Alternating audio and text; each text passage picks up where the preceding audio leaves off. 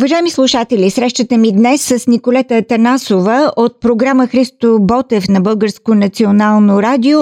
Е по повод една специална радиопоредица, която се излъчи съвсем наскоро по Българско национално радио и чийто автор е самата Николета Атанасова –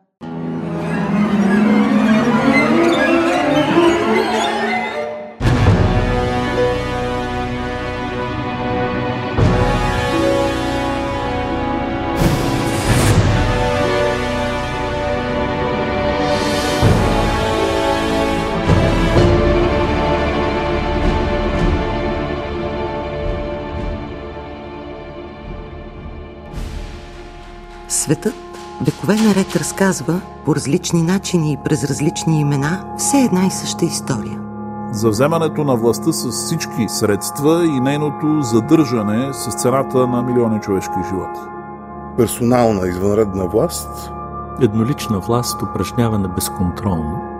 Абсолютно тиранично управление, често с терор. Диктатура.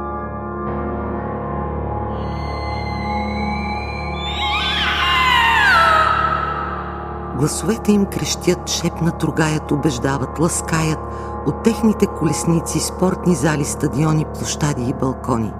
Хващат думите и буквално ги захвърлят в ушите и умовете на тълпата, която трябва на всяка цена да повярва, че... Врагът е на портата и той трябва да бъде разбит. Разчитат на това, че могат да обещаят, че ще има справедливост и необходимостта от бъдеще. Идеята за бъдеще. Радиоенциклопедия представя Диктаторите на 20 век в Европа.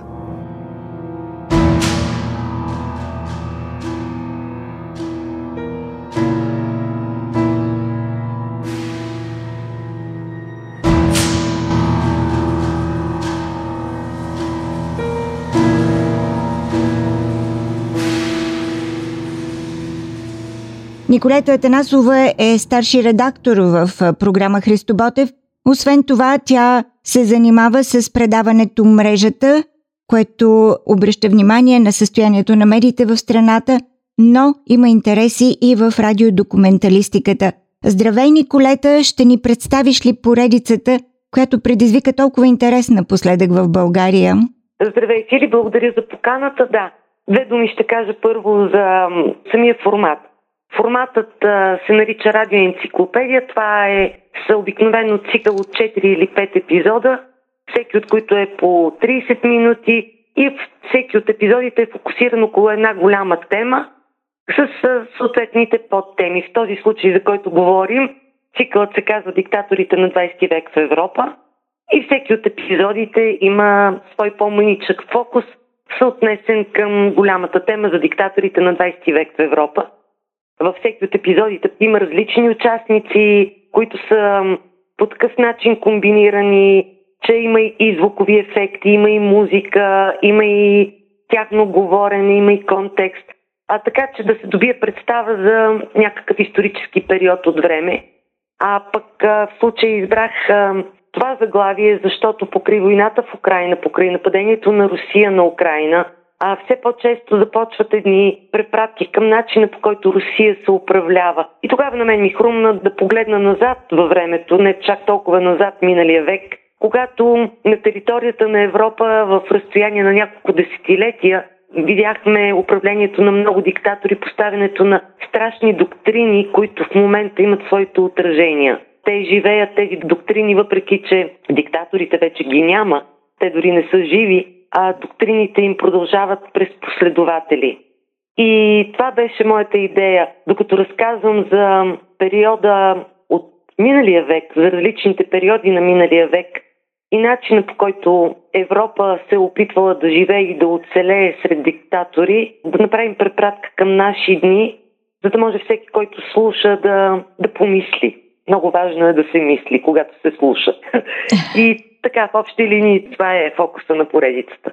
Николета, освен това, което ти ни разказа до тук, в тази поредица диктаторите на 20 век в Европа, покриват ли се всички имена, защото действително това е изключително наситен век на диктатури в Европа. Покривате ли всички диктатори или избирате определени личности от тях? Няма как да се разкаже за всички, просто защото това за аудиоформат би било скучно. Ние, за съжаление, не разполагаме с картина, а само с аудио. За мен беше важно, а по-скоро, ако можем да разкажем на слушателите, как обществата успяват да бъдат излъгани. А ако започнем с началото, Ленин, Мусолини, Хитлер, по-късно Сталин, успяват да увлекат огромна маса от хора – които, например, излизайки от Първата световна война, а, това са били едни погубени общества, едни общества, които а, са страдали огромна економическа криза, безработица и така нататък. И въпреки всичко, тези хора поставят едни доктрини. Т.е. как се посява семето на национал-социализма, да кажем, на фашизма, в какви основи никне то и как тези хора успяват след това да увлекат обществата да тръгнат отново на война, нали, да влязат във Втората световна война, въпреки преживения ужас на Първата световна война, в толкова къс период от време. А това за мен е много по-важно, отколкото да разказваме историите. Историите на големите диктатори в Европа могат да бъдат прочетени навсякъде. Но анализа за това как те успяват да, да се наложат, да задържат режимите си, как управляват, с какви средства, това за мен беше много по-важно, за да може да се прозре това, което се случва, например, в момента в Русия. Имам предвид овладяване на медии, овладяване на еднолични тоталитарни управления, това, което виждаме в момента в Русия. Това, че един човек казва така ще бъде.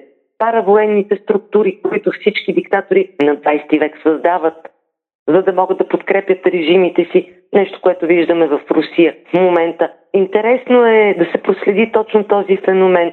Как едно зло успява да спечели сърцата на хората – и умовете им и да ги накара да мислят по определен начин. Да, това е действително е голям феномен. Предполагам в тези четири епизода, за които ти говориш в тази поредица Диктаторите на 20 век в Европа, правите анализ също така и на уроците, които би трябвало човечеството или европейца да е научил от изживяното през 20 век. Би трябвало, но не е научил. Да, правим анализ на това, но само а през метафора ще се опитам да отговоря на този въпрос. Последният епизод се казва Домове след смъртта. А този епизод а, всъщност започва от това, че, както казах, и Хитлер, и Мусолини, тя ги няма. Те са заличени. Дори няма гроб, за да няма последователи. Но последователи на техните доктрини все още има по един или по друг начин в цял свят. Това от една страна. От друга страна, поглеждайки към Европа и към Москва, ще видим, че това е единствената европейска столица, в която тялото на един диктатор, Ленин, се пази все още. Защо? Това е голям въпрос. Метафората за мавзолея, за балсамираното тяло и не до там балсамирани идеи, то е важно, защото те се експлуатират и днес там в Русия. И през тази точно метафора за мавзолеите като домове след смъртта, всъщност ние достигаме до анализа на това защо има в момента война в Европа. Защото всъщност това, което имаме в Русия е това, което е имало и в миналия век. Нищо, че Русия претендираше доскоро, че е проевропейска, говори за нейния президент Путин. Оказва се, че не е така. Така че уроците не са научени. Обществата и в европейските не са взели своята полука, защо повярваха на Путин, например. Няма полука има економически зависимости, по-скоро има реверанси, по-скоро има, може би, някаква наивност, защото Европейския съюз се създаде с цел да бъде една мирна организация, не допускайки, че някой би нарушил отново мира в Европа.